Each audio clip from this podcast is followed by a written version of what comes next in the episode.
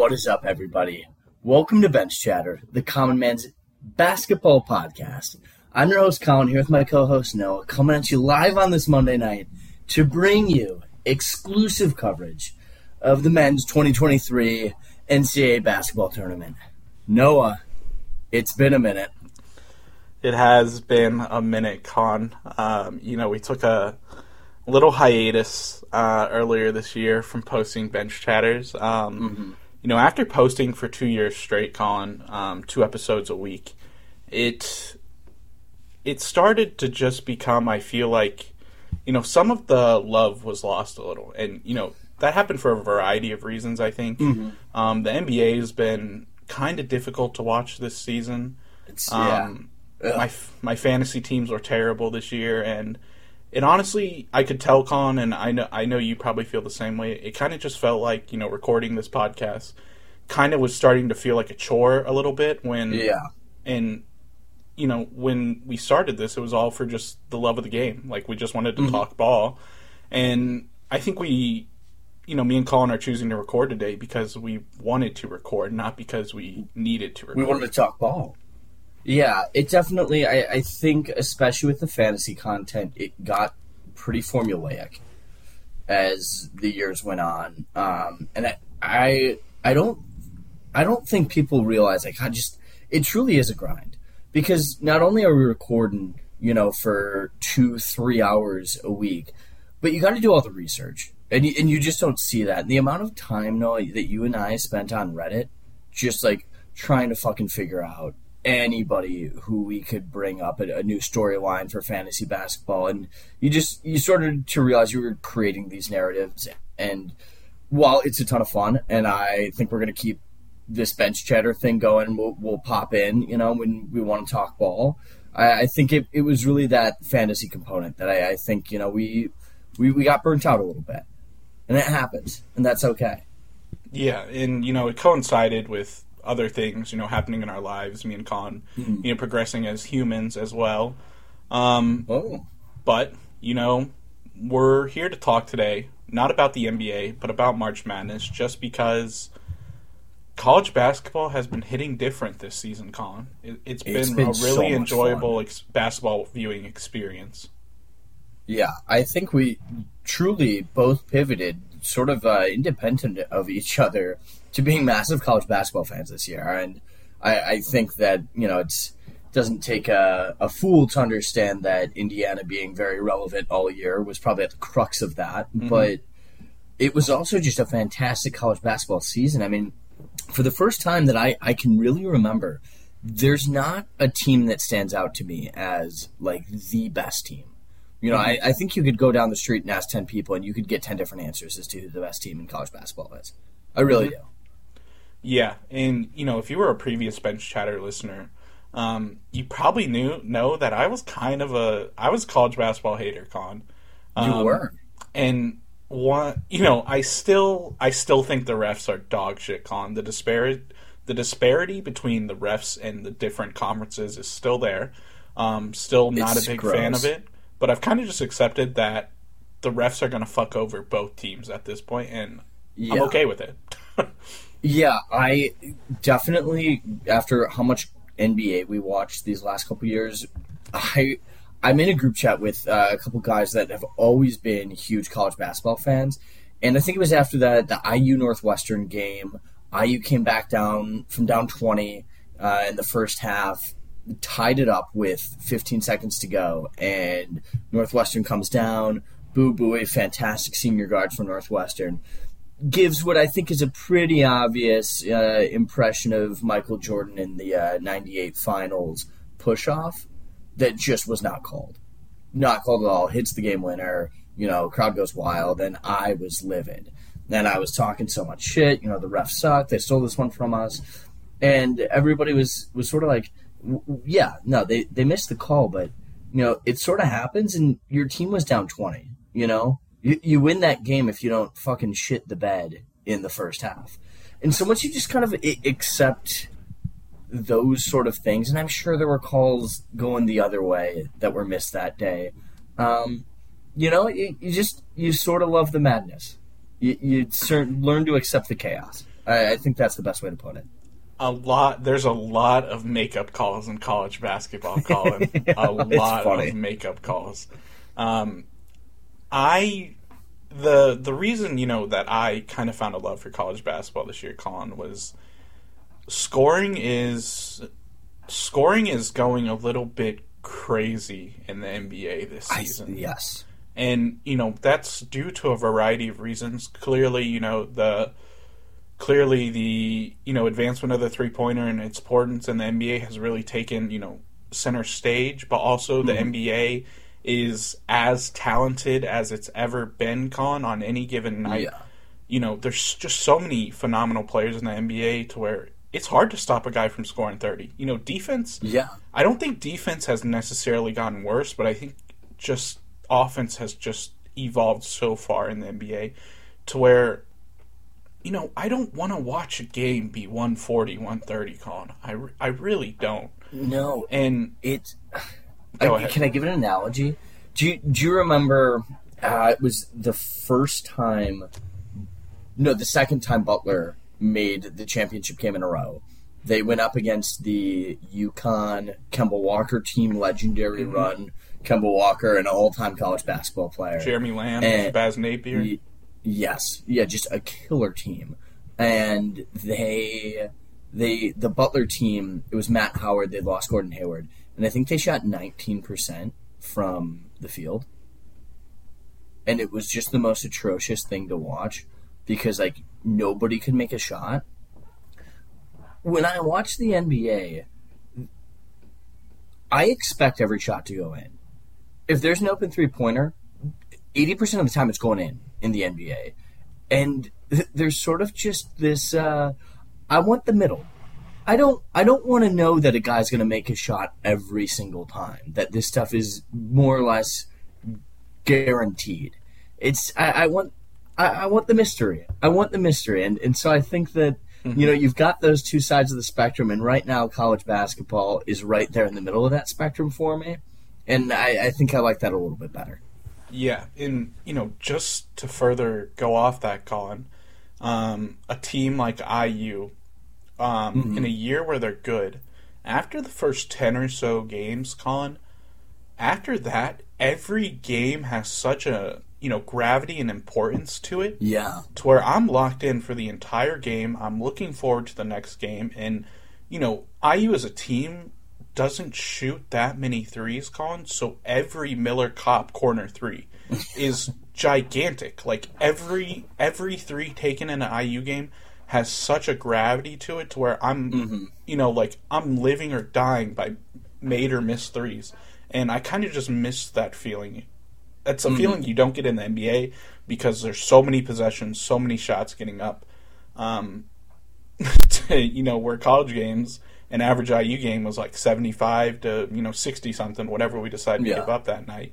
And every bucket matters, every possession matters. And the college having that mic in the rim con, when you hear a three go in off that rim, it's just Oh, it's one of the most satisfying things out there.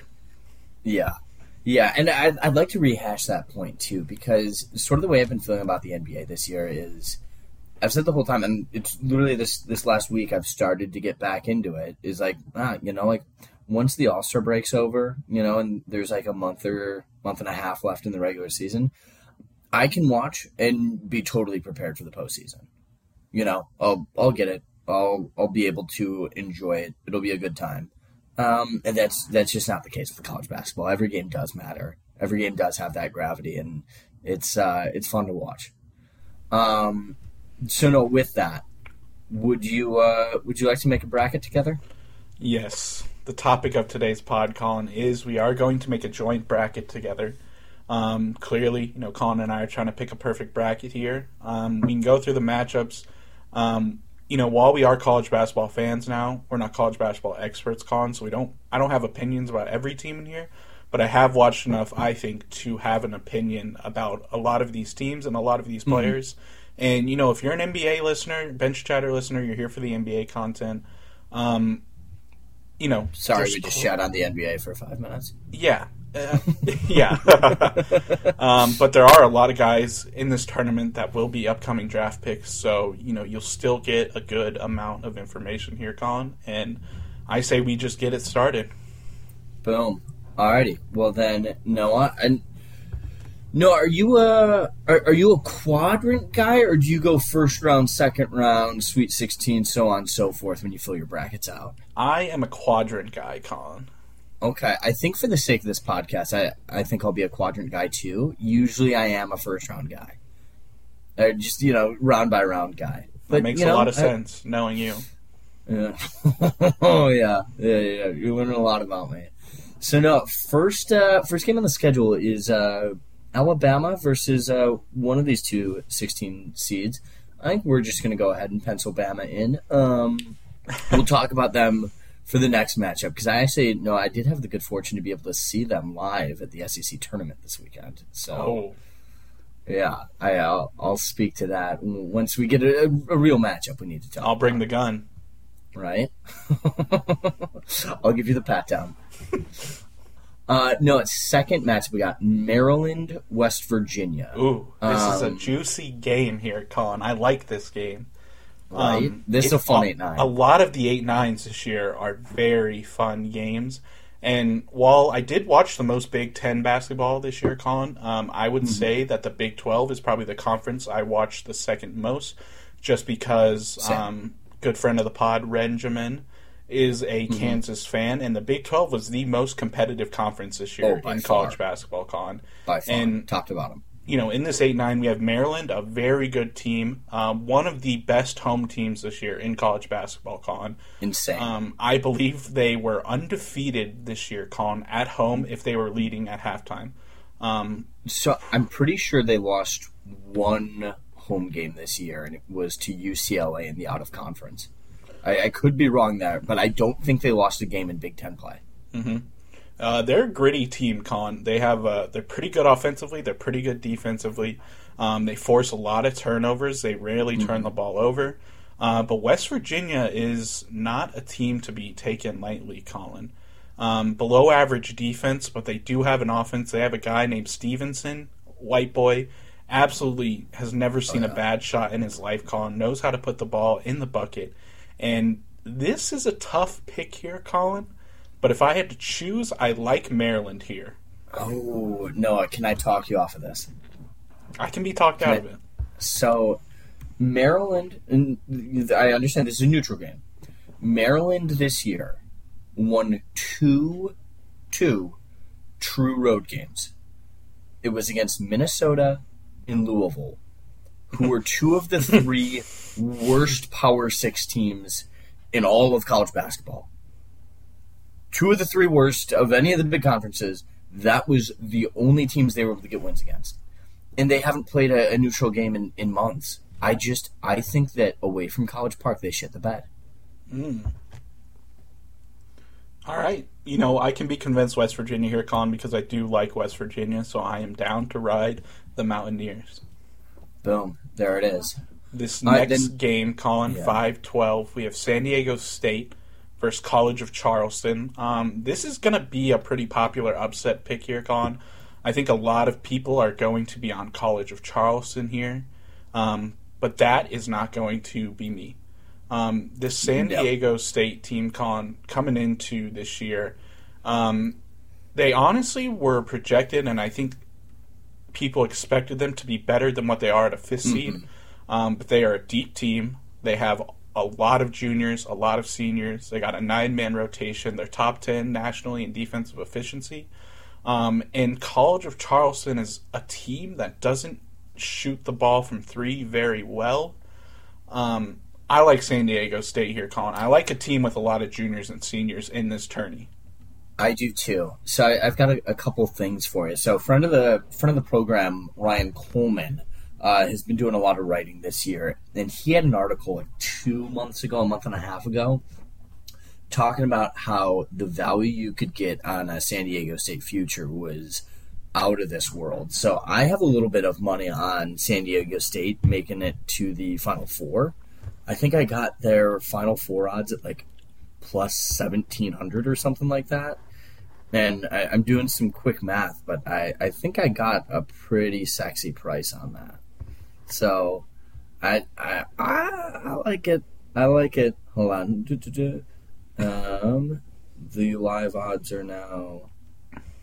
Oh, it's bad. Wow. No, I got a terrible price, Noah. What the hell? I could get it plus, plus 3,000 now. Just kidding. God damn it. that sucks. Oh, I really thought I had a point there. We're going to College of Charleston. I'm over on No, I, I do still think San Diego State's a good team. Um, and we will we will ride them there. Uh, no, Virginia Furman. I, you know, this is where I, I don't know much about Furman. Um, I, I do know, fun fact, I think this is their first time in the tournament in some 30 years, 40 years. Uh, but other than that, I, I don't know much. I, I we could talk about Virginia, though, because I'm familiar with what they have to offer. Colin, I know nothing about Furman, uh, but I have watched some Virginia basketball this year. And the ACC was kind of ass this year, Colin. Not a very mm. good year for the ACC. Um, Duke had a pretty slow start to the year, but they're coming into the tourney hot. North Carolina, yeah. the preseason AP poll number one team, didn't even make the tournament, Colin. No. Um, Virginia is not that good of a team, Colin. Um, they're really not. And skill wise, I think I, that's the, the caveat. Their biggest advantage Virginia has coming into this tournament, Colin, is Tony Bennett, and that he yeah. is a top, top, top college coach. But I like upset here, Con. And if in my personal bracket, I have Furman coming here. We haven't picked an upset yet. I think we roll with Furman. I I'm good with that. Yeah, I Virginia obviously known for their defense and their slow pace of play. Um, Armaan Franklin, who's actually a former IU player, transferred two years ago to uh, join Virginia on the precipice of Mike Woodson taking over the team. Uh, he's their best player, which I was a little bit thrown by because I always thought he was a good player, but I never thought he would be the best player at a school like Virginia, which over the last decade has been a very, very good team, continuously pumping out these awesome teams. Um, you know, he he's a decent shooter. He's a tall guard. He knows how to play defense. But when I look at Armaan Franklin as being your number one scoring option, I say uh, you know, we, we could see an upset. So I, I like taking that here. Um, Noah, Creighton, NC State. Do you have a hot take here? Mm.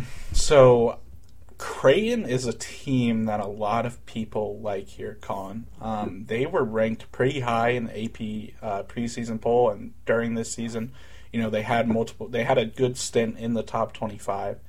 Um, they're a pretty well-rounded team here, Con. Um, you know, their center Ryan Kalkbrenner was a two-time Big East Defensive Player of the Year and one of the nation's best interior players. They have a very balanced offense, Con. They're a good free throw shooting team. They're a good three-point shooting team. Um, you know, their only problem, I would say, is they lean very heavily on their starting five. So, you know, any fatigue, any foul trouble could, you know, see them get into a bit of trouble. Um, mm-hmm. But in my honest opinion, Colin, NC State probably shouldn't have even made this tournament. I personally would have chose Rutgers over NC oh, State. Yeah, we could talk about that. Um, NC State, a very good defensive team, but I think they will have their hands full with Creighton, and I would be choosing Creighton this game. I yeah, I like Creighton too. Um, I think that they played a much tougher schedule. I think they're way more battle tested. Um, you know, no, if we're looking, you know, we'll, we'll dust off the old KenPom. They're actually they finished 13th in KenPom, which is pretty crazy that they inevitably wound up as a six seed. Then, um, they are the uh, the highest the highest seed in the top 20. Oh no, in the top 15. KenPom, they have the highest seed. So there's something to be said there. I, I think I actually like Creighton to, to make a little bit of run in this bad boy. Um, Noah Baylor UCSB, and that is UC Santa Barbara. Nailed it. I knew that. Uh, I don't know anything about them, Noah, but I sneaky really like Baylor. I I have some problems with Baylor here, Colin. Um, Baylor Baylor is a very good team. Um, my favorite player on Baylor is Keyonte George. um, a projected lottery pick in this year's upcoming NBA draft. Uh, but the problem I have with Baylor, Colin, they're clearly going to have enough to get past UC Santa Barbara here. Mm-hmm. But they are a team that lives and dies by the three, but they're also a team that is prone to defensive struggles at times. So if you run into a, my problem with Baylor making a deep run here, Colin, is if you run into a game where they don't shoot the three well, they can't really make it up on the defensive end for those missed threes um, which is my main Yeah. problem with Baylor. You know, getting past a potential Creighton or a potential you know Arizona or Alabama. Um, I do like them, but I don't like a team that lives and dies by the three and is bad defensively. Colin. Yeah. Um, with that said, we're we're looking at the number two KenPom offense here, so it, it's not as though we're talking about a, a team that just sort of, you know, one night they're on, one night they're off. I mean, this is a team that pretty consistently shows up and shows out. Uh, that has not been the case recently. I know they've they've fallen off a little bit, but I, I still do like them at their core. We'll we'll get to Creighton Baylor in a second then um, Noah, Utah State, Missouri. No, Utah or not Utah State, but Missouri was the other team that I saw this weekend play Bama, and they were pretty competitive with them. Uh, they jack threes, Noah, um, and, and they jack threes like nobody else I've seen. I watched them miss three straight threes on one possession after getting two offensive rebounds. Then finally, Bama got the rebound. Bama went down, scored. Missouri comes back down the floor, and within five seconds on the shot clock, jack a three and bang it. You know, they, they let them fly. And so I think that's just a dangerous team. You know, that's a team that, that could beat anybody, but it, it started to bite them. And against a team like Alabama, it just it wasn't going to work out when they only shot thirty three percent from three. So, yeah, that's that's my Missouri analysis. Do you, can you give me anything on Utah State? Um, I was talking to a coworker today, Con, that is very Mhm. good um, at college basketball betting. Yeah. And he said that he really likes Utah State here.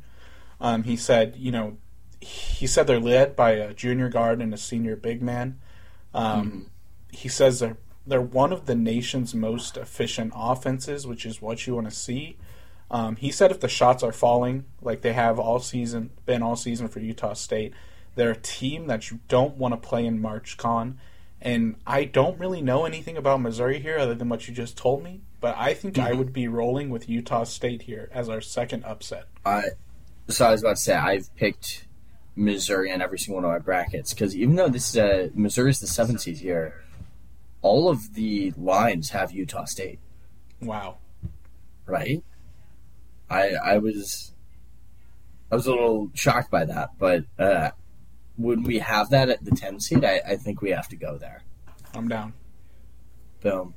Uh, Arizona Princeton. Uh, no, I'm going to give a quick shout out. Um, freshman Ivy Player of the Year, Caden Pierce, actually uh, went to my alma mater, uh, high school wise. So, shout out there. Has had three or four straight double doubles to get Princeton into this tournament, and uh, yeah, I'll, I'll be rooting for him. That's I think that's my Princeton analysis. You good with that? We'll take Arizona. yeah, I'm down to take Arizona, and we can talk about them in our next round.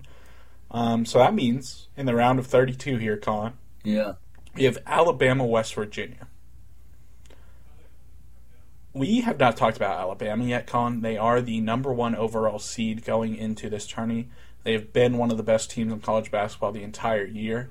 They are led by freshman Brandon Miller, who is a projected top five pick in this upcoming draft.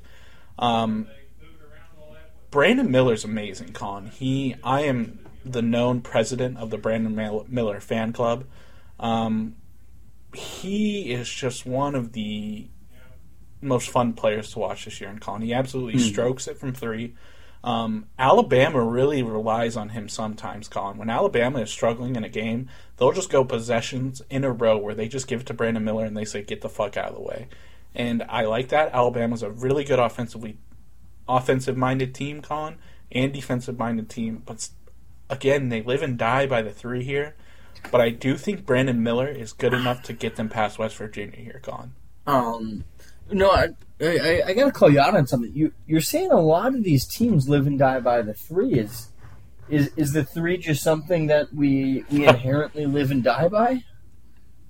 So I'm fine with living and dying by the three con if you're a team that is defensively sound like Alabama.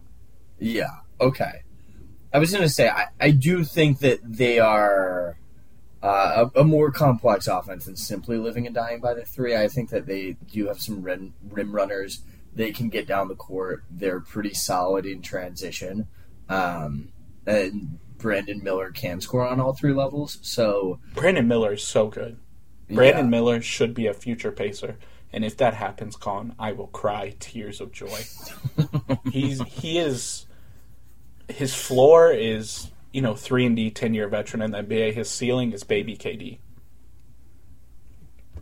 Would you take baby KD? I'd take baby KD. Yeah, I think I'd. Yeah, yeah that's fair. That's fair. All right. Well, I, I agree with you. I, I think that West Virginia sort of is a little bit of a, a benefactor of having played in the Big Twelve, you know, and getting to see some of those solid teams. Um, but I, I really I don't think they're even remotely close to being the best that the Big Twelve has to offer. So I think we we stick with Bama there. Uh, San Diego State Furman. Uh, I, I feel like the Furman pick was more of a against Virginia pick than a for Furman pick. San Diego State here. Yeah, San Diego No more State to be said. Yeah. Creighton right, Baylor, Colin. Yeah, this is contentious. This is going to be a banger game if it happens, Colin. And I I don't know where I lean on this game, Colin.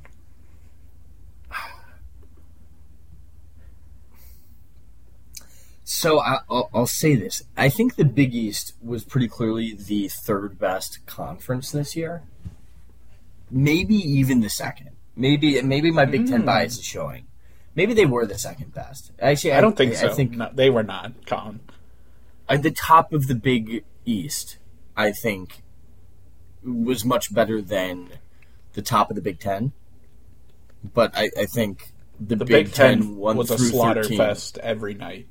Yeah, other than Minnesota, who even still won some games and knocked Rutgers out of the tournament. Um. So no, I'll tell you this. It, you've heard of that metric, right? Where uh, the tournament winner for the last sixteen years or whatever has had a like a top 22 adjusted offense and mm-hmm. a top 22 adjusted defense. Mm-hmm. It's by the end of the season. It's not necessarily like as things stand right mm-hmm. now. Creighton is flirting with being one of those teams. Mm. Creighton is currently the 28th best offense and the 15th best defense. Mm. So do do what you will with that. Uh, I'm, I'm down to roll Baylor, Creighton. All right, let's roll Creighton. Let's roll Creighton.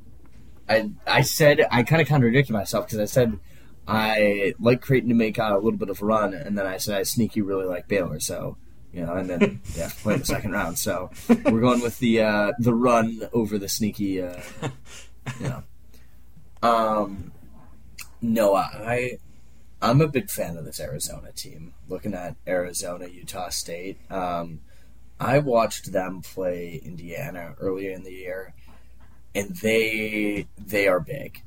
They are big, they are tall, and I think there's going to be some teams, especially a team like Utah State, that just hasn't had to play uh, the likes of Arizona.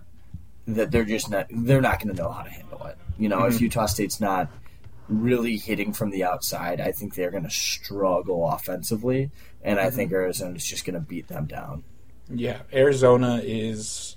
Uh, they have a very, very good front court con, um, led by Tubelis, who is their big man. Um, mm-hmm. Sort of reminds me of you know a baby Sabonis-ish uh, type of player. He is he is very, very talented.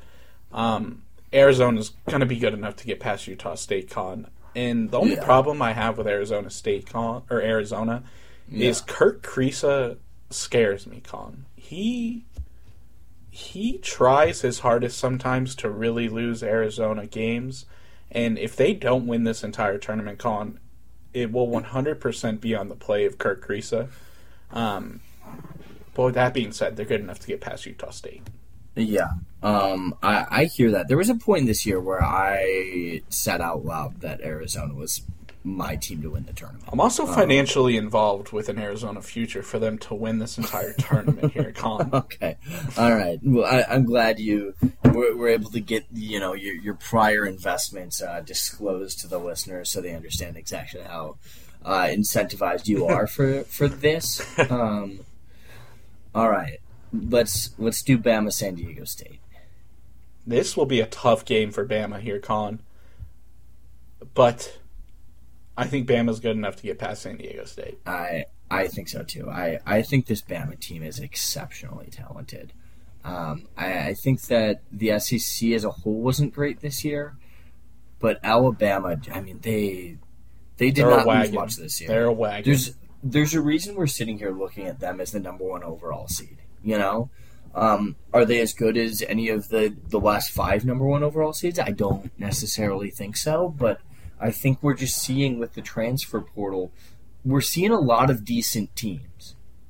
I think that's what we're seeing. Mm-hmm. There's we're not going to see these amazing, fantastic, you know, super high caliber teams as much anymore because I think and, maybe that's not even the right way to put it. I, I just I think we're going to see way more balanced teams, and, and, that's sort of what this Alabama team is. Yeah, um, with, the, with the transfer portal and the NIL yeah. deals now, calling it incentivizes guys to go to places other than you know those blue chip schools. Yes, yeah, exactly, and it it allows teams to to almost like use it as free agency and retool very quickly instead of waiting for mm-hmm. freshmen to come in and develop. And you know, you're sort yeah. of stuck with what you have. That's just not really the case anymore. Mm-hmm. Um, all right, Creighton, Arizona. I, I, I think I think in, in our minds, no, Creighton's made a fantastic run. It's been yes. awesome to watch what what Creighton's done here on our our bracket on my computer screen, but.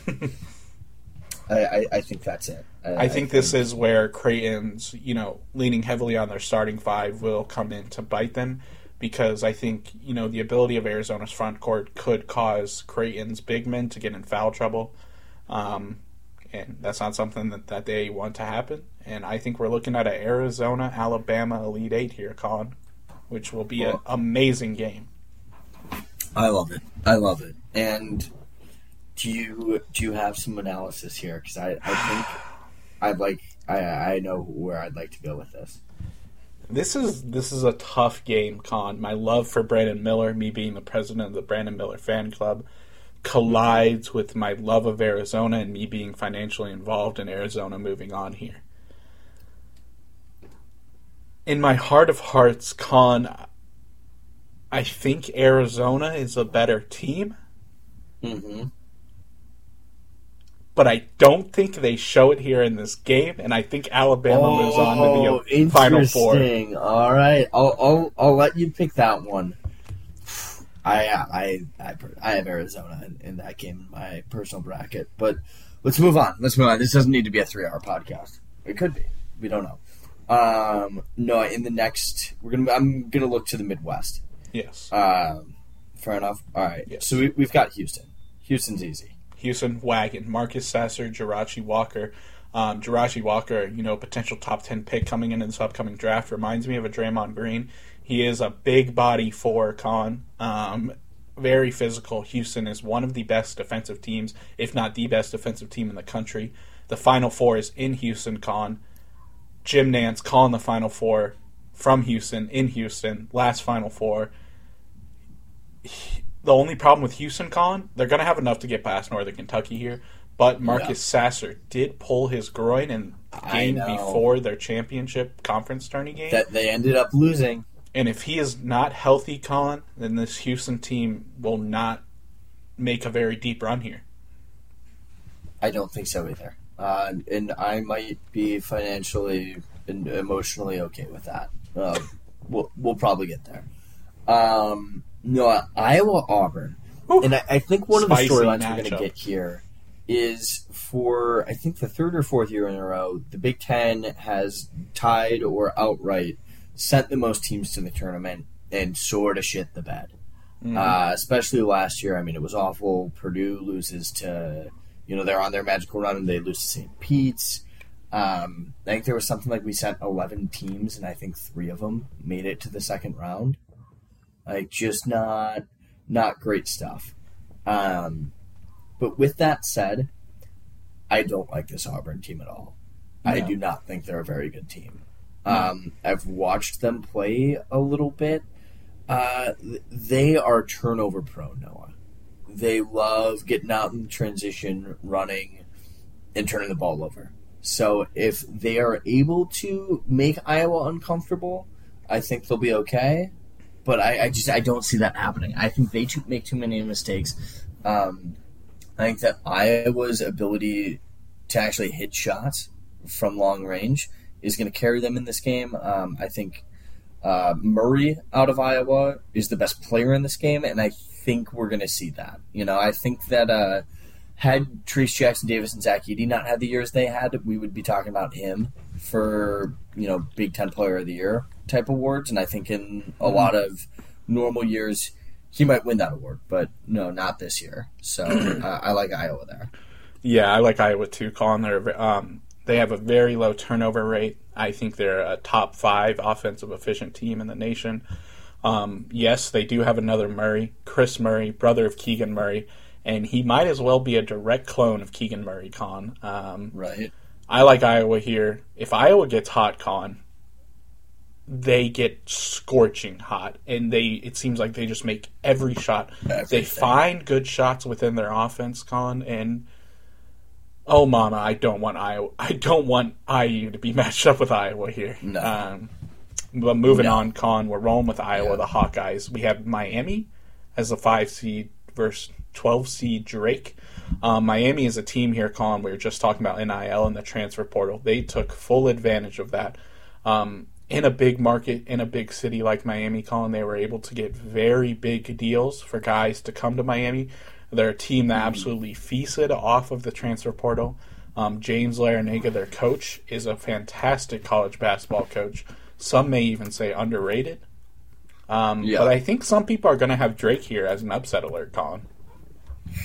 Yeah, so Drake, uh, here's what I can tell you about Drake. They won the Missouri Valley Conference, which, uh, as far as some of the mid-major conferences go, is is one of the most competitive. You know, it's it's where we've seen Wichita State come from. I believe it's where Creighton was before they moved to the Big East. You know, there's there's some real basketball. There's some real competition being played here, uh, and, and they pretty clearly coast to coast were the best team in the Missouri Valley. Um, with that said, they're they're the best team in the Missouri Valley. You know, we're looking at a KenPom 98th best offense, 44th defense. Um, The shiniest you know, turd in the punch bowl.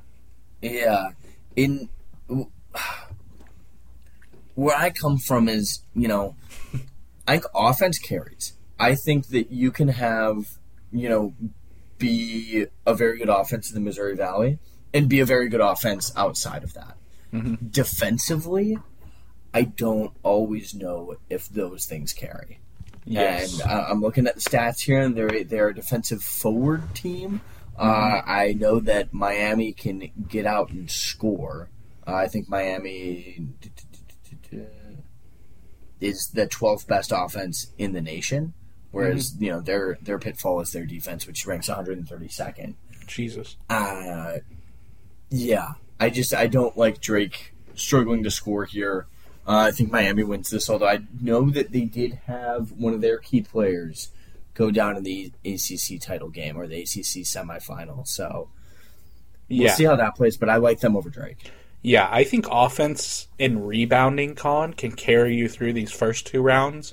And then I think once we get into these later rounds, defense very much comes more into play um, in winning some of these later, hard, tougher games against better talent. Um, This is a this is a scary quadrant here, Colin, because I think one of Miami, Drake, and IU Kent State, some one of Miami or IU here is getting upset, and I think so too. I think for the vibes, Colin, we pick Drake here Okay, because I don't hate that. IU cannot lose to Kent State here, Colin, in the 4-13 matchup. No, No, we. I mean, we simply are not going to allow that to happen. Um, um you know, we, also no, just really quick technical error. My computer screens have gone completely black.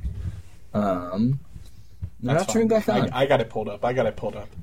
Um, got it um, pulled up. Okay. so IU Kent State here, Colin. Obviously, a yeah, bit of like bias here. We are mm-hmm. IU fans, but IU is a completely different team this year, Colin, than what we saw last year. Obviously, IU is led by the fantastic play of Trayce Jackson Davis. My IU goat, Con. I from my entire time of watching IU basketball, I've never seen a player that is as good as Trayce Jackson Davis. Um, IU also has a freshman in Jalen Hood Schifino, an upcoming pick in this um, next NBA draft. Jalen Hood Schifino is an electric talent, Con. One of the guys, Jalen Hood Schifino, is a pretty raw prospect at this point, Colin. But one of the things that is, you know, has him as a tantalizing pick for this upcoming draft is his ability to run a functioning pick and roll, Colin, is straight up his most transferable skill to the NBA, and that is why mm-hmm. NBA teams will want him because not a lot of guards in college basketball, Colin, are good at running a pick and roll repetitively, multiple possessions in a row. Um, Jalen Hood Schifino has a very good mid range con. Um, you know, mm-hmm. there's not that many guys in the college game that are also accepting a mid range shot and willing to take that shot and willing to make it at a high enough clip con to justify to keep taking those shots. Um, yeah. Jalen Hood was thrown directly into the blender con because Xavier Johnson, IU's senior point guard, um, got hurt early in the season. He's out. For, he was out for the season, and Jalen Hood had to take over um, main point guard duty. And he's a pretty underrated passer, Colin. He may not always make the best passes, but he has that vision that just not every guy has to even see like passes that he can make. Um, yeah. Kent State is a team here, Colin. I think they have four seniors, two juniors. Um, they're just a tough team. They're just one of these, you know, uh, mid-major conferences where they're just a tough out. Um, the thing they have going against them, especially in this IU matchup, is they're a bit undersized. Um, I think their tallest dude is six eight. Kent State played Gonzaga earlier this year, Colin, and Drew Timme absolutely went off. Um, I think Drew Timme had 29, 17, and 4 against them. And in all regards, I think that Trayce Jackson Davis is a better player than Drew Timme here. And I think we got to roll at you. Um, go Hoosiers. Fuck Kent State.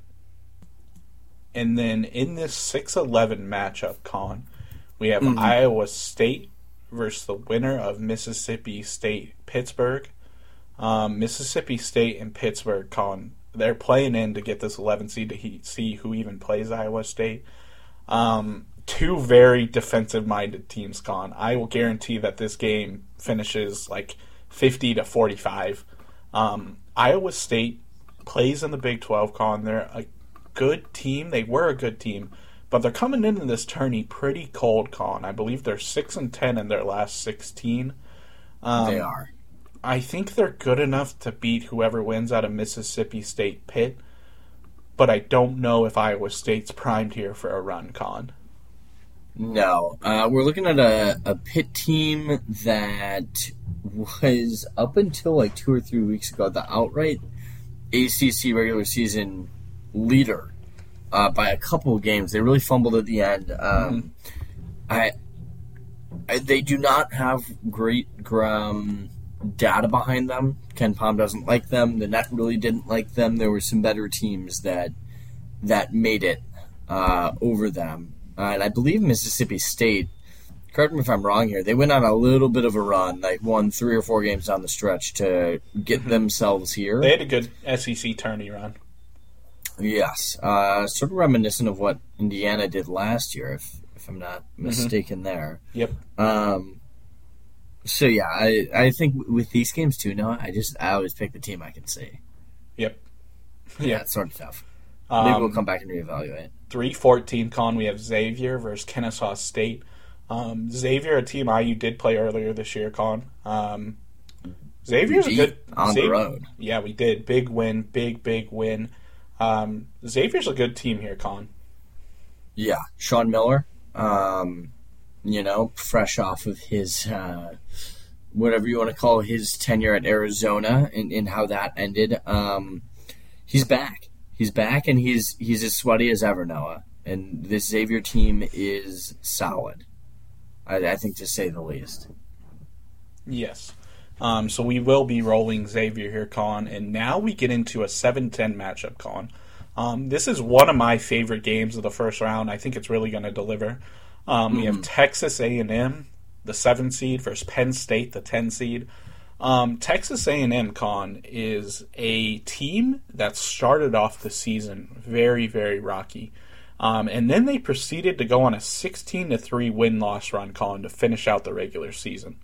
Um, they get to the final of the SEC tourney, and somehow they're a seven seed. Con, um, I I don't get it. I, I don't Texas, get how they. I think Texas A&M here is being massively underseeded, and I think they're a pretty solid team. Um, they grab a lot of offensive boards. They get to the free throw line. They make their free throw line. Um, you know, they're an older team. They're led by a six year senior, Dexter Dennis. Um, they really frustrate teams with their man to man defense. Um, the only problem with Texas A&M is if they're not getting to the line, sometimes their offense stagnates a little. And they're running into a team here, Colin, who's one of the hotter teams coming to this tournament in yes. Penn State. They're led by um, senior Jalen Pickett, a guy who plays a very interesting style of basketball in this day and age, Colin.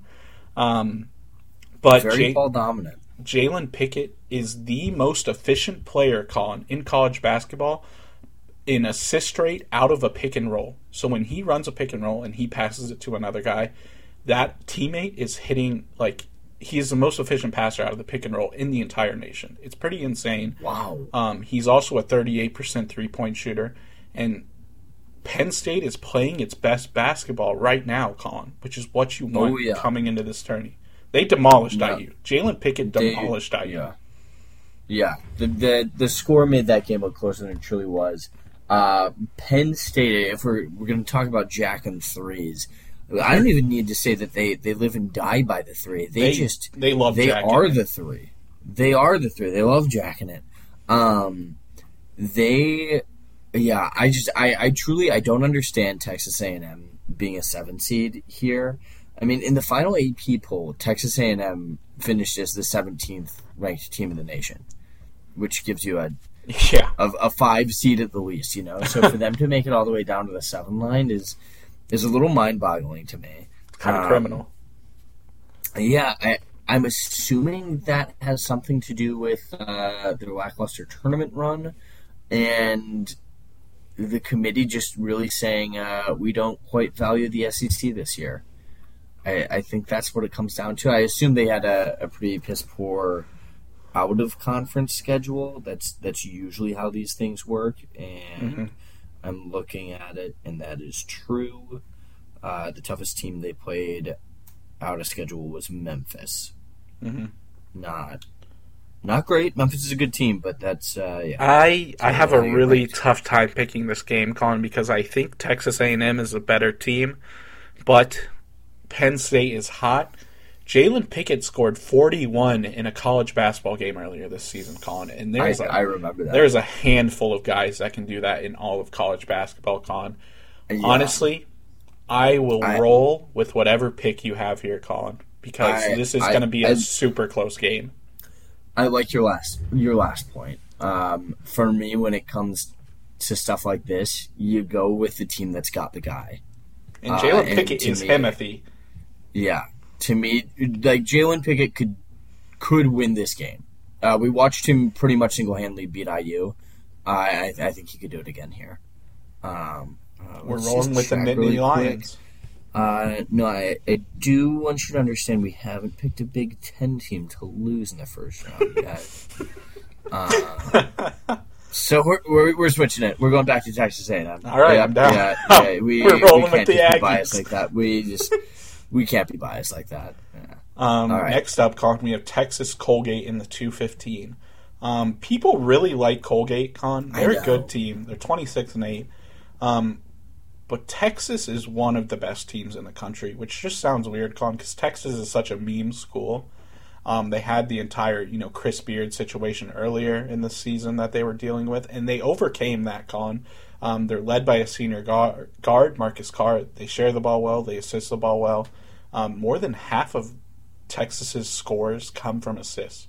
Um, Texas is also a top team in the nation in adjusted defensive efficiency. Um, Texas is a wagon, Colin. They're a very complete team. Uh, yeah. Uh, and especially given what uh, they went through as a team this year with uh, the firing of of Chris Beard for for those reasons. Um, you know, I, would go out on a limb and I'd, I'd say if, if that doesn't happen, if they don't have that distraction, I think we could be looking at Texas as a one seed this year. Mm-hmm. I, I, really do think that they were that good. Um, if you if you look at the way that their their season went, I mean, they've started to play their best basketball right now. Like this postseason, you know, you go in, you win the Big Twelve, you absolutely murder Kansas. I mean, murder Kansas. Beat them in the Big 12 championship by 20 points. No Kevin you know, Colors, after... no Bill Self, bad Dajuan Harris game.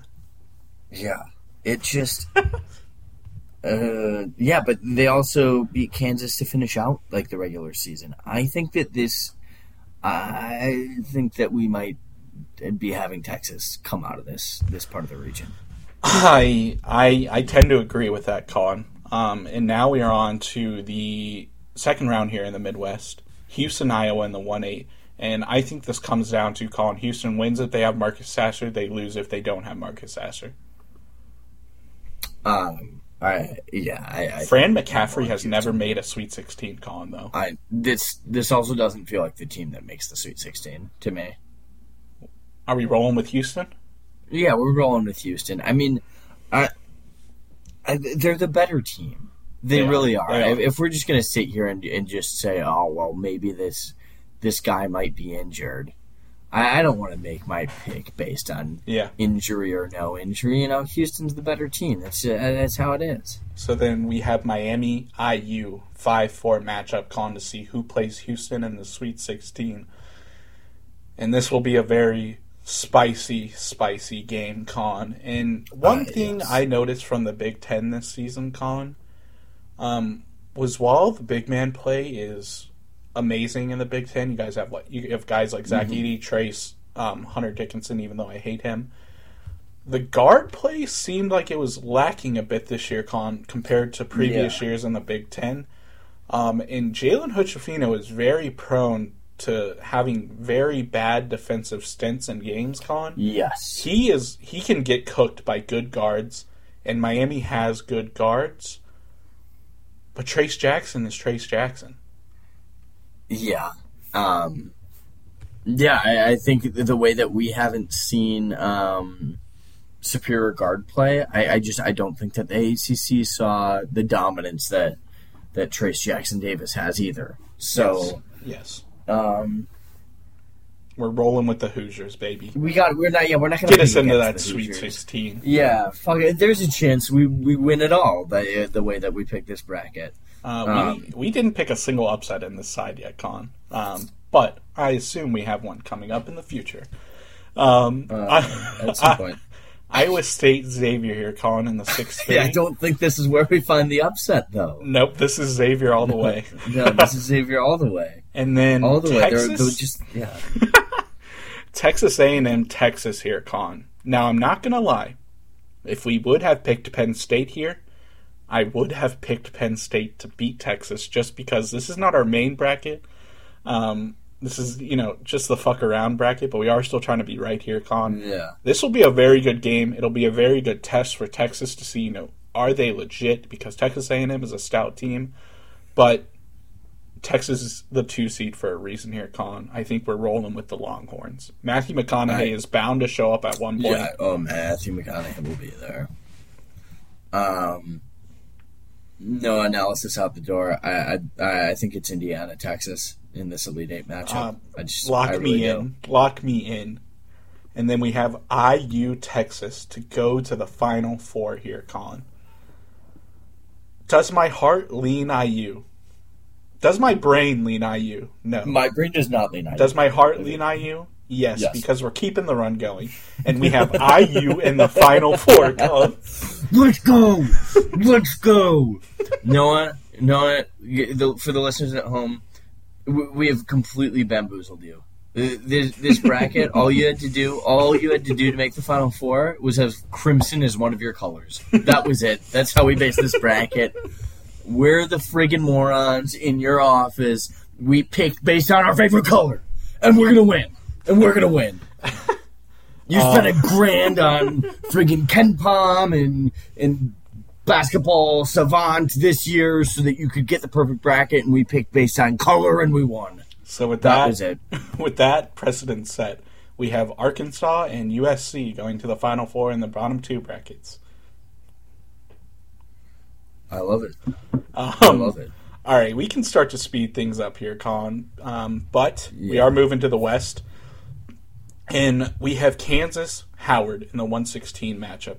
Um, Kansas looking for the two P con, looking for the back to back here. I am also financially involved in Kansas con, so Kansas is moving on, but we can take this moment to talk about them. Um, coached by Bill Self, one of, if not the best coach in college basketball right now.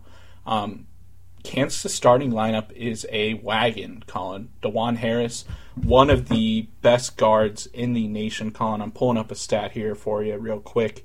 Um, when Dajuan Harris, Kansas' starting point guard, has an offensive rating above 77, Colin, Kansas is 25 and 0. And when he doesn't, they're 2 and 7. So it's simply if Dajuan Harris plays well, Kansas wins. Um, next to Dajuan Harris, you know, they have Jalen Wilson. Um, Yeah. one of the top, one of the five best players this year in college basketball. Absolute wagon. They have freshman Grady Dick, a potential lottery pick in this upcoming NBA draft. He's just a 6'8", 3 and D sharpshooter con on a bit of cold streak coming into this tournament, but um, I believe he will turn it around. They have KJ Adams and they also have Kevin McCullers. Um, the thing with those four con outside of Dajuan Harris, they're all around 6'8", 6'9". Um, so Kansas switches everything. They play five out basketball, um, and they're a dangerous, dangerous team. Con. Yeah, I, I like Kansas as one of my favorite teams in this whole thing. Um, Me too. My wallet does too. yeah, I, I just I I think this could be the first time in quite some time that we see we see a back to back. It would They be so, so cool good. to see a Grady back-to-back. Dick is so much fun. future so Pacer. much fun to watch. Yeah, um, it's crazy. It's crazy how good this Kansas team is. Uh, I know I was talking about Texas having being been beat them. Um, when Kansas is on, I don't think there's a team that can beat Kansas. That's that's how I feel about Kansas. I would happen. I would agree, Con. Um, I would agree. Um, in this eight nine con, another banger eight nine matchup. We have Arkansas, the eight seed, versus Illinois, the nine seed. Um, Alabama or Arkansas is a really cool team. Con. Um, they have two potential lottery picks in this upcoming draft as their two starting guards, and Nick Smith Jr., a guy who missed the majority of the season, only played 12 games this season, and they have Anthony Black. Um, Anthony Black reminds me of Alonzo Ballish type player, and Nick Smith Jr. reminds me of you know he has shades of a Tyler Herro, shades of a Jamal Murray, and but that's not to discredit Illinois because I forget his name, Colin, but Terrence Sharp or Tyree Ty, what's his name? Sharp. Yeah, Sharp Sharp off Illinois Yes. is a very good guard, but I think Arkansas they're a better team with Nick Smith Jr. here, Con. Um, and I like a team whose main focal point is its two guards. So I would roll Arkansas here because the Big Ten are chokers. I, I I can get behind that. Yeah, we, we have to start picking against some Big Ten teams. Uh, also, Eric Musburger, the head coach of Arkansas, I, I believe has been to the Sweet 16 for the last five years, something like that. Um, this is just a team that, that does well in this tournament, and for whatever reason, those, those things tend to stay true. You know, so I, I think we, we ride Arkansas. Um, no, St. Mary's VCU. This is this is an interesting one. uh, and it's interesting for a couple reasons. St. Mary's sort of fell to a five seed. Mm-hmm. They were they were a top ten team all year, or for for at least the last month and a half. Mm-hmm. Um, got uh, whatever Two smackings by. Gonzaga really changed Yeah. that. just, I mean, not even funny. Uh, Gonzaga, I think, beat them in the West Coast Conference Finals by 35. Mm-hmm. By 35. Yeah, No, St. Mary's was the one seed. yeah. Um, and VCU, Noah, uh, I, I heard this on a, a podcast. The last time they were in the tournament was the COVID year, and they had to withdraw. Not the not the COVID year where everything got canceled, but the COVID year, uh, 2021 when, when Baylor beat Gonzaga. Mhm. They didn't even get to play their first game. Uh, I believe it was Oregon just got like a free advance. Mhm. So I kind of like, you know, we got to pick some 12 fives here. I Sto- purely based off the storylines. I like VCU here, Colin. Okay. They have they have the makings of a Cinderella run team. Um, they're very good defensively. They force a ton of turmo- turnovers.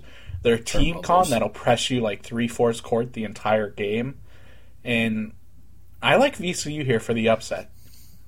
All right, so fine. We take VCU then. Boom. Um, next we have UConn versus Iona and Rick Pitino. Oh. Okay, Noah. This is this is how we're gonna pick this game. Do you think Rick Pitino has already signed an offer for somewhere else for next year? Yes. Then we're going UConn. All it's right. as simple as that. It's Yes, as sir. simple as that. Um, If you Yeah. in your mind had thought that he was still in the open market, I he's think might packing his this game. But I think you and I both know Rick Pitino has signed this contract in He's going eight, to St. weeks John's. ago. I, I don't think that's confirmed because I think he's going to Georgetown. Ooh, I actually think um, I think Notre Dame's old coach is going to Geor- Georgetown. Mike Breen, Oh, Mike. or not Mike yeah. Breen. That's the No, Mike, guy. Bray- Mike Brey. Mike Brey. um, Bang, bang. um, I I also think Penn State's coach is a decent shout for Georgetown's job. Um, Shrewsberry.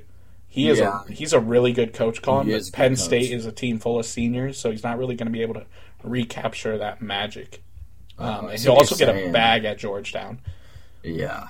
Um, Um, I think. Yeah. No. I think you're right. I, I think they probably do go Mike Brey. Um. Either way, yeah. Pitino. I mean, Pitino will be back. Um, TCU versus Arizona State, Nevada. Winner of that game plays TCU. Let's just roll TCU, Colin. Arizona Yeah, State blows, I- and so does Nevada. So does Nevada. I bet on Nevada uh, one night because there was nothing else to do, and it was like early on in a conference tournament play, and they they they were playing it was like UC San Jose or something like that, and the game ended up going to overtime. And they just they wanted to give the game away. They couldn't do anything down the stretch. All they could do was get to the free throw line. Couldn't make any shots. Um, don't love them. It's very shocked they made the tournament. Uh, and I think Arizona State, like, pretty luckily upset Arizona recently on a like half court Yeah. buzzer beater, and that's why they're here. Yep. So I, I'm taking the team that played in the Big Twelve all year. Um, next, we have Gonzaga, the three seed, versus Grand Canyon University. Give me Gonzaga all day, Um, all day. you may think Gonzaga on the surface, Colin, but what if I told you that Frankie There's Muniz can tell me. is Grand Oh. Canyon University's biggest fan? I heard that somewhere. I yeah, give me that. Gonzaga by thirty.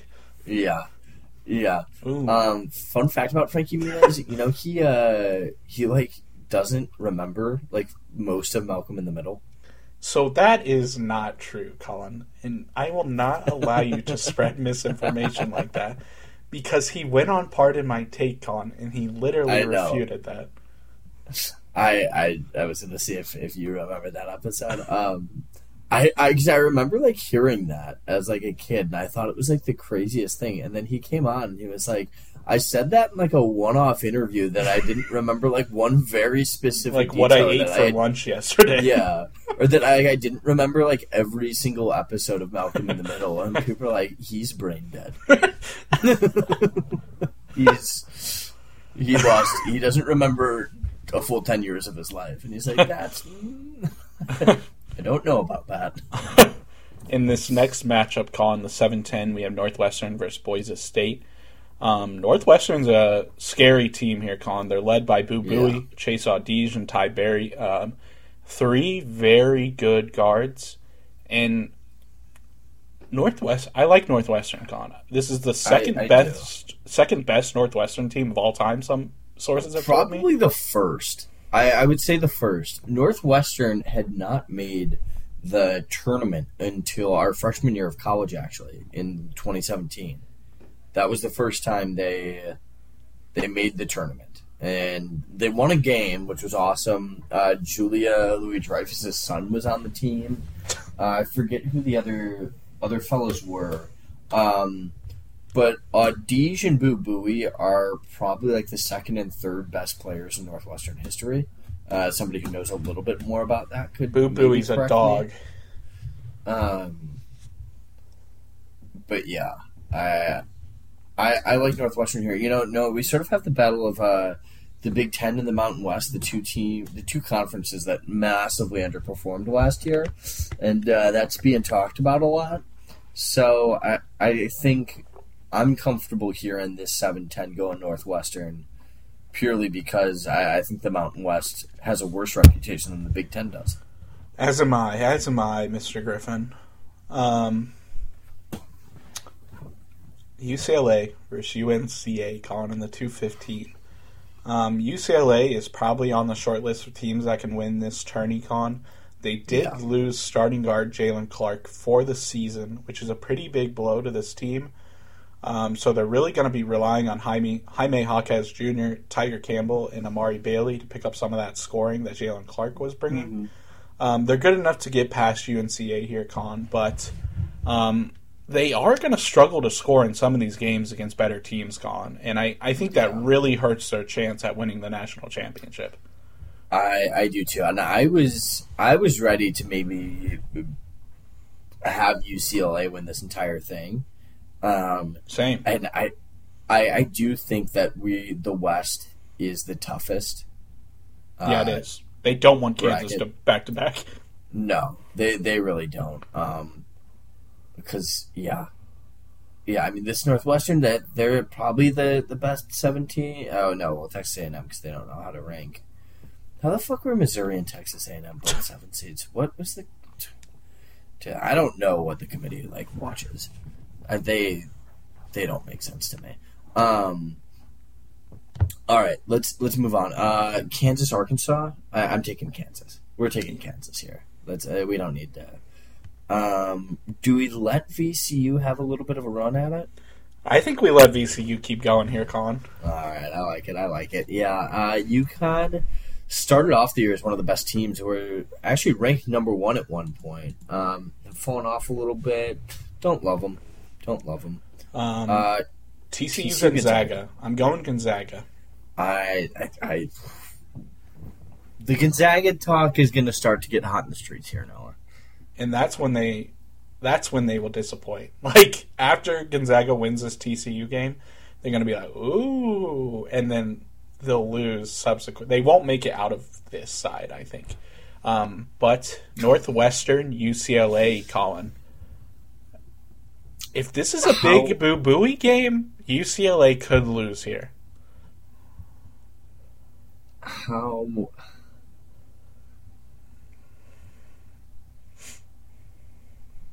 No, no, big no, Boo Boo. He can't do it. He can't do it. Okay. UCLA wins this one. Alrighty. So then we're Sorry looking at Kansas VCU con.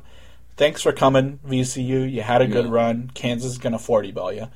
Um, Gonzaga UCLA con, which will be a very good game if it Very happens. good game. How are you feeling about this game? I no, I'm all in on Gonzaga. Same. Like Same. all in. I watched that team just run the floor. They just like this feels like the perfect year for Gonzaga because the, the field's not that great, you know, in terms of these top teams.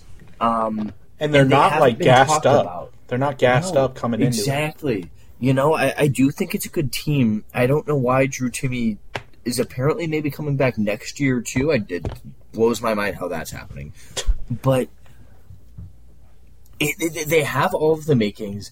They have veteran leadership. They have a fantastic coach. They've been through these things. You know, I think what they, they've lost in the the championship game twice in the last five years. Mm-hmm. You know, like it, it's not as though they're a bad tournament team. You know, they just they really can't finish. So, yeah, I'm I'm I'm Gonzaga here. Can I convince you to take Gonzaga over Kansas? This is interesting, Colin, because Kansas, up until this point in the entire college basketball season, will not have had a will not have had played a big man as good as Drew Timme. Um, that it really is Kansas's biggest problem, along with being a pretty short rotation. Their center KJ Adams is six eight. Um, so Drew Timme, you know, I think will have his way with Kansas. But this Gonzaga team, Colin, is not very good defensively, and they're not good at defending the three. And Jalen Wilson, Grady Dick, and Dajuan Harris, Yeah. I think, will be enough to cancel out Drew Timme. All right, that's fine. We'll take Kansas. I I do think that Kansas is. is- then we is- have the Renjamin Final oh, Four matchup. Do, we do, we do, we do, we do. Oh my god! All right, All right, let's let's, let's get, get through through- this we- East Con yeah. I'm liking this Final Four now. yeah, I know this. Yeah, all right. All right, um, Purdue, going in. Purdue going in, Con. Yeah, Um, um, I'm big on Memphis here. I So, really like Memphis. I like game. Memphis too, Con. I think a lot of people are going to have Memphis to beat Purdue. And Florida Atlantic is just giving me that like bracket killer vibe, Con. But I will roll with Memphis. But I I- wouldn't I be like surprised Memphis, if Florida Atlantic win this game. Um, Um, hot take, Con. Winner of this Duke Oral Roberts game goes to the um, Elite Eight. wow. Um, I And Duke, Duke is I think hot coming Duke into is this Duke tournament. is hot Duke is. Duke is hot. Jon Scheyer is, you know, after a very slow start, Jon Scheyer is has this Duke team rolling, and I think they beat Oral Roberts here. I think so too. Um, Um, no, Tennessee I, I like Versus Louisiana. the Raging Cajuns. I like the Raging Cajun here, Colin, because Tennessee is coming into this tournament not playing their best ball. Um, no, They're coming into this tournament limping, Colin. They're a very good defensive team, but they are an ass offensive team. Ass and we're rolling offensively. Raging Cajuns here, baby. Just No. because Raging Cajuns is like awesome to say. I agree. I bet on them in football one time and they won, so I, I have an affinity for them. Um, another team that was kind of rolling their con for a little before their conference tournament Yeah. happened. Kentucky. Kentucky versus Providence here, Con. Providence actually has a guy named Bryce Hopkins that transferred from Kentucky to Providence, so it's a bit of a revenge Yeah. game. But I like Kentucky to come out of this side of the bracket, this bottom half of the bracket, Con. Wow. Um, I think Oscar Tshiebwe is enough to win Kentucky games on his own. I I'm a big fan of Kansas State, so I'm just gonna click that one right there. Um, I don't know. I from what I've seen out of Kentucky this year, they they've never shown they, they got on a little bit of a run, but they never looked to me like an elite team. Like at no point, I I probably watched a handful of Kentucky games. Did I did I think to myself like this is a team that can play some solid basketball? That just never crossed my mind. I watched Kansas State play some friggin' bloodbath games where they were in the trenches versus Baylor. They were in the trenches Mhm. versus Kansas, Texas, and I, I just I don't know Mm-hmm. that comes out on top to me. Beat No, I- Kansas, beat Texas, beat Baylor twice. Kansas State did. I no, I. There was a point this year Kansas State played a game at Texas that they put up 116 in regulation. Mm-hmm. I mean, that's just that's insane. Can can er, Texas is a good defensive team. Mm-hmm. Yeah. Kansas State also has one of the best um, you know, feel good stories of the year. Keyontae Johnson transfers from Florida. Colin has to basically stop playing basketball at Florida. Um, I think due to like um, similar issues that happened to Damar Hamlin. Um, like, oh wow. and he comes back, transfers to K State, absolutely balling out this year. It's one of the best comeback stories of the year. Um, so we have KSU clearly beating Montana State. Um, Yeah. MSU versus USC, Con Michigan State versus USC. Oh. Haven't watched a single minute of USC, um, and I kind of hate Uh, Michigan yeah. State. Um, I thought Michigan State was going to be how we feel about Penn State right now. Interesting. They can also jack the. Yeah, no, but it's it's, They can it's jack it. Izzo. You wanna you wanna bet against Izzo just because you hate him? No, I don't even. I like Oh, Izzo. Too, I would have right? I would have let you. Oh, you like? Oh, him. okay. I was gonna let you do it you, if you said yes. We're gonna, we were gonna rock to USC, but no. All right, we're taking Colin. Michigan State then. how you answer this next question will very much gauge how the rest of this um, region goes. How good is Marquette? Because I'm not really in tune with how good they are. Um, Led by Shaka Smart, former VCU Yes. coach, former VCU coach, former Texas coach, um, and he has this Marquette team playing like a prime VCU team. Colin, Noah, I will tell you this. Since Christmas, they have lost twice. In a conference good that, lord, they have a white guy that balls out for him too. yeah, in a conference that has produced some very solid teams. I mean, we're UConn, Xavier, Creighton are all six seeds or higher in this thing, and they lost twice. And uh, one of those, it, it was Xavier and UConn, you know, both away games. Uh, and they they didn't play Noah too many close games either. I'm, I'm looking at this. There's not a lot of games within five points. There's some, don't get me wrong. They beat Baylor by 26. Colin yeah, beat Creighton twice, beat Xavier twice, beat Providence, beat uh, lost Purdue by five.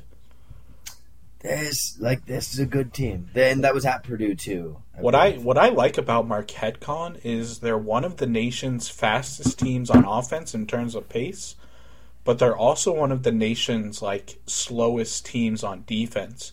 So they make teams like work entire shot clocks to Yeah. find good looks, which I think is a good recipe. They're also one of the nation's best offensive rebounding teams and actually converting on those second chances. They they're pretty high up there in second chance points.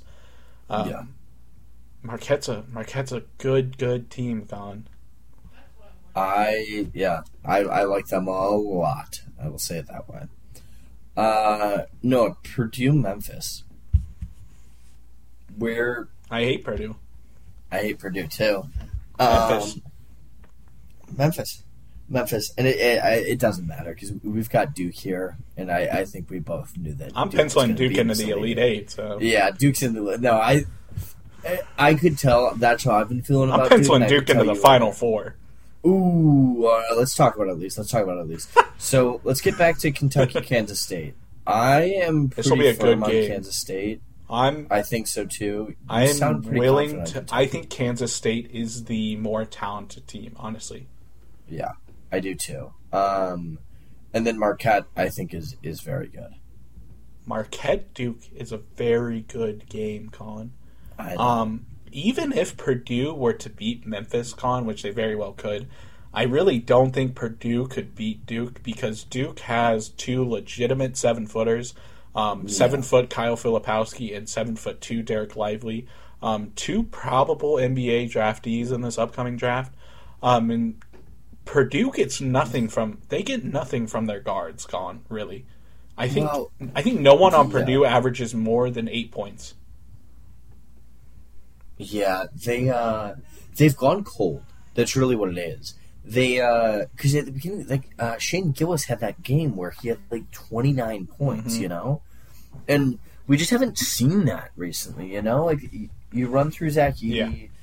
you know, you've got those freshman guards who are like three stars that have, you know, they they figured it out. They're they're solid players. Loyer sucks. Um, Braden Smith sucks. Braden Smith does suck. I just want to say, Con, that while I do, I don't like Purdue.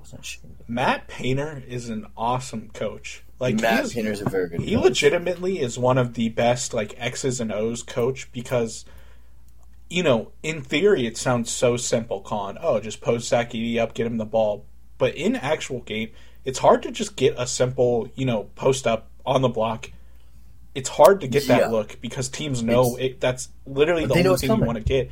And Matt Painter is so good at running an offense that just naturally ends up with after motion and picks and stuff with Zach Edey getting the ball on the block. He is a fantastic coach. He, yeah, I don't like dislike him either. You know, he's not a guy you just hate. No. You know, I, I, he's very logical, very factual. You know, like when when I beat him, you know, it's not like uh, like a Brad Underwood out of U of I where I'm like, you know, fuck you, you're a piece of shit. You Fran know, all, all of that sort of yeah. Fr- Oh my god, Fran McCaffery, friggin' weirdo. That guy sucks. I think he's gonna be the next Notre Dame head coach. Um, no, I I do. Yeah, I mean, if, if we were figuring this out objectively, I I I think that we would probably have Purdue beating Memphis, but that's not how this bad boy works. Um, Noah, I, I think we both won Duke. Did you? Uh, how do you feel about this? Truly, This is um, this is interesting because if Kyle Filipowski and Dereck Lively have a good game, con, uh, they're better than Marquette. Um, Yeah. Duke rebounds fifty six percent of their missed shots gone. what? So more often than not, Duke is getting an offensive rebound off a missed shot. That is the most insane stat I've heard. Okay, never mind. Read that wrong. Duke rebound roughly fifty six percent of missed shots.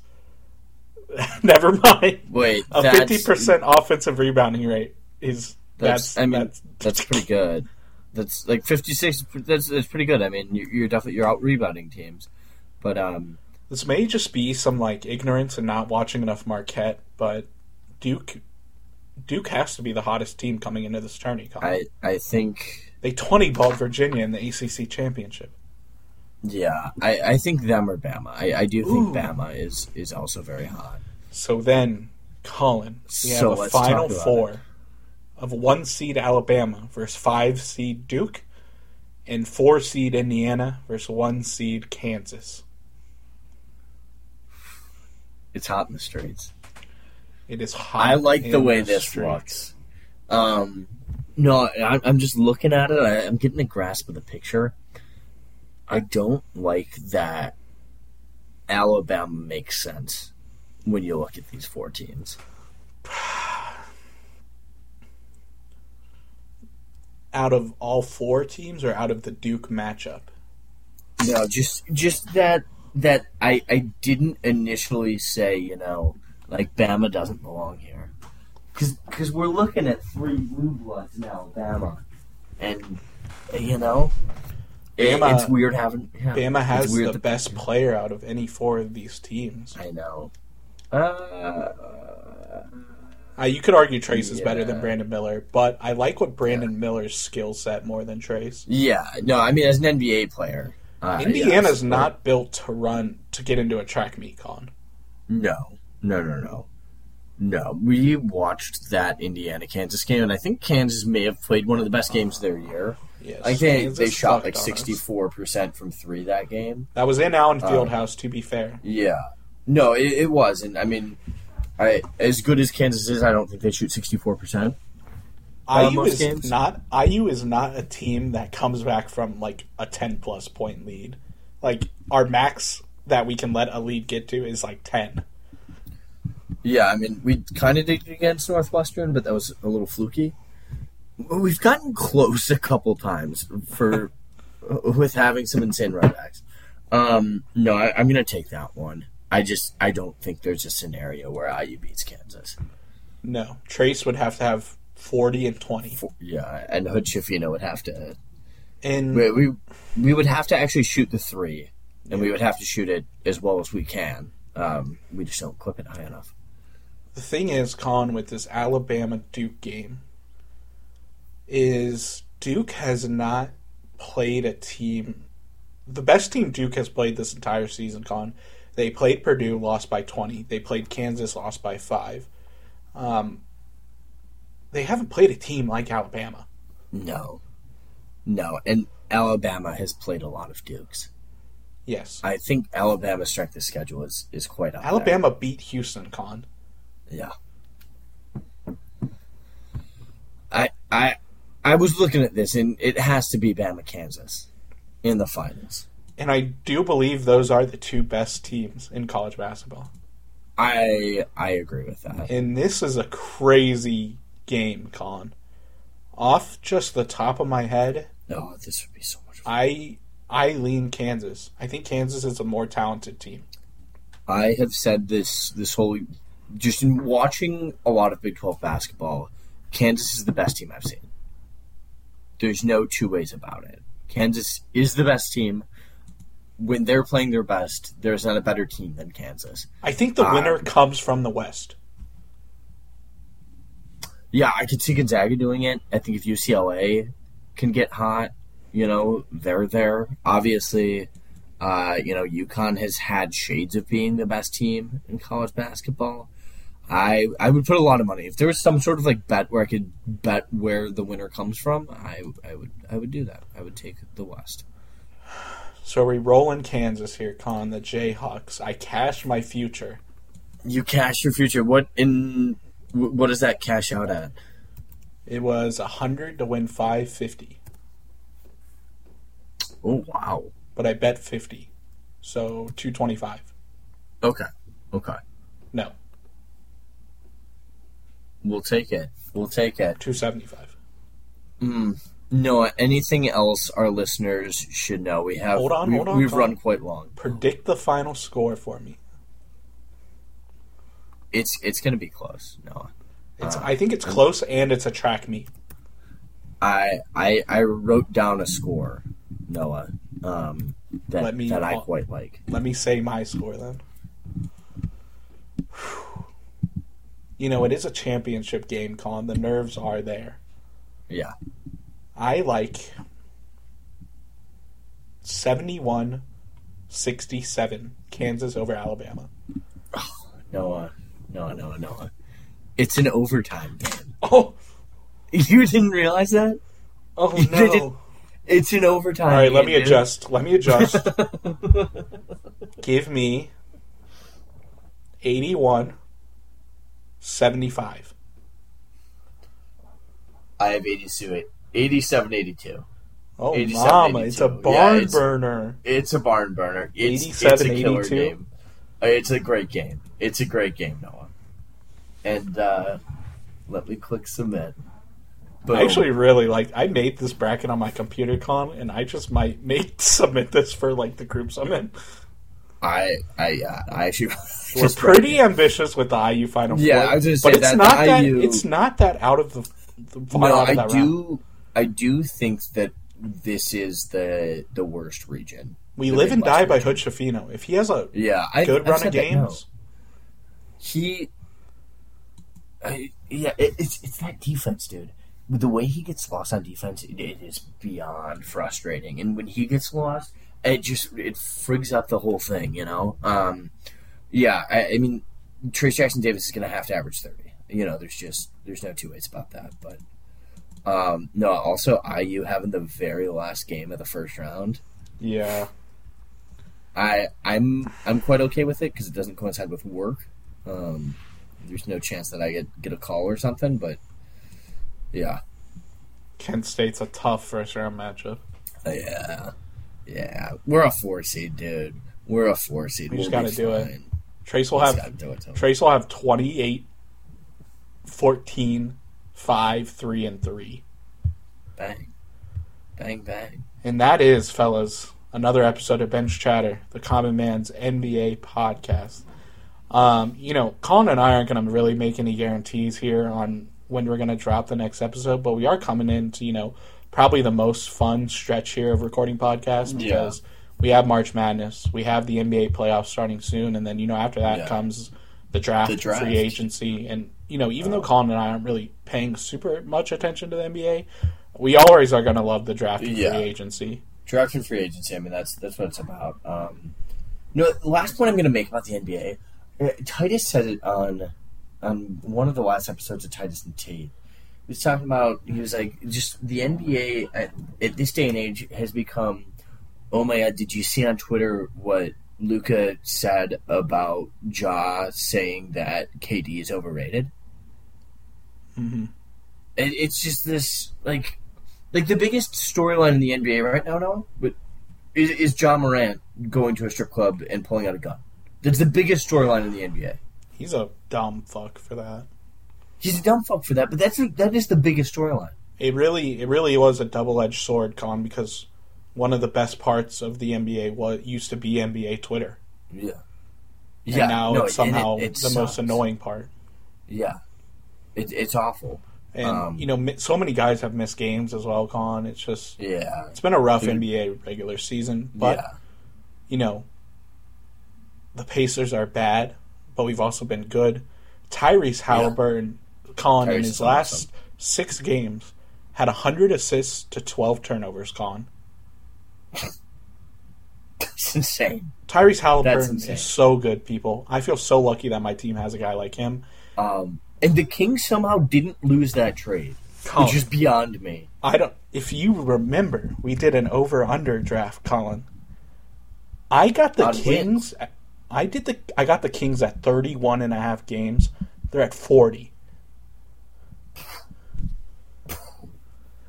I don't remember who I took. I think I took the Nets over. Nets. You took Nets under. Banger Oh, pick. let's go. You took Sixers over. Banger Um, pick.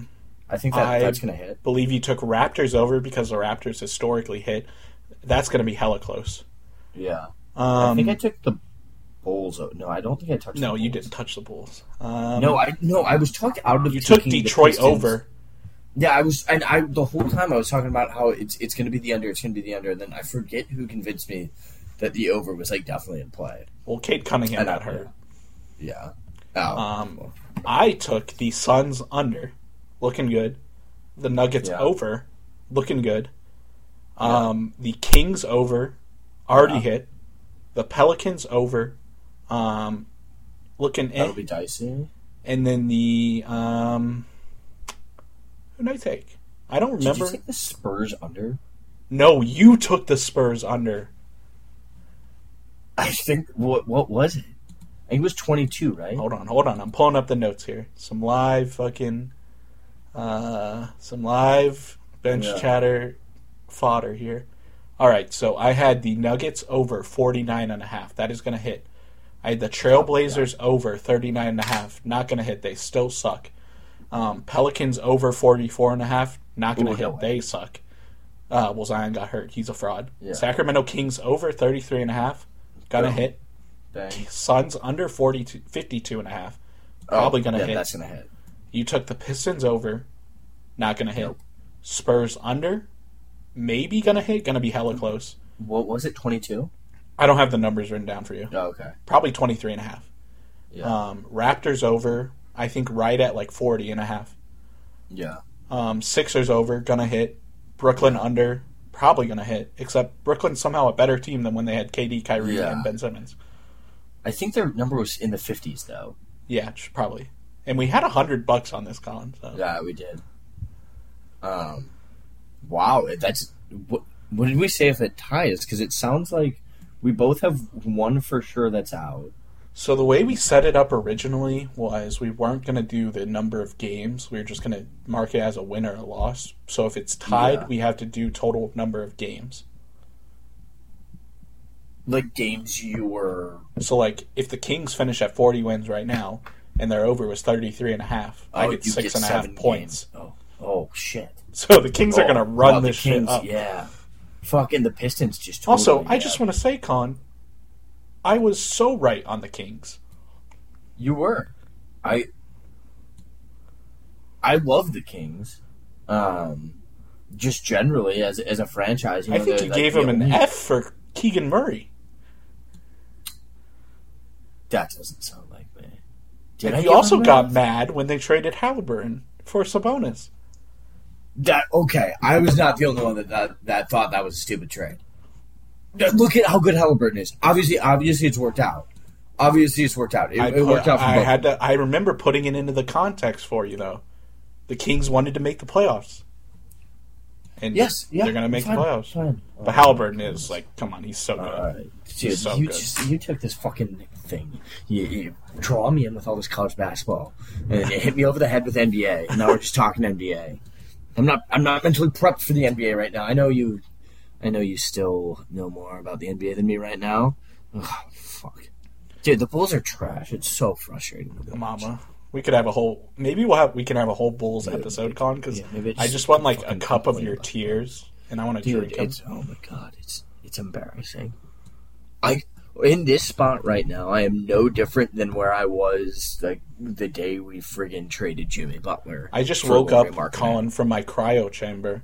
Um, Yeah, did you? Did my favorite player, Lonzo Ball, have a good season? did you did you see the meme where where it was like like the, the waking up and it's like, oh my god, is D'Lo still icy for the Lakers? And then it was like, oh fuck yeah, he is.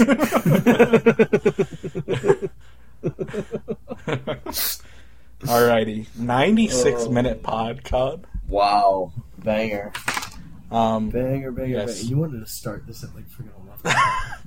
Thank you guys for listening to another episode of Bench Chatter, the Common Man's NBA podcast. And we will see you later. Peace.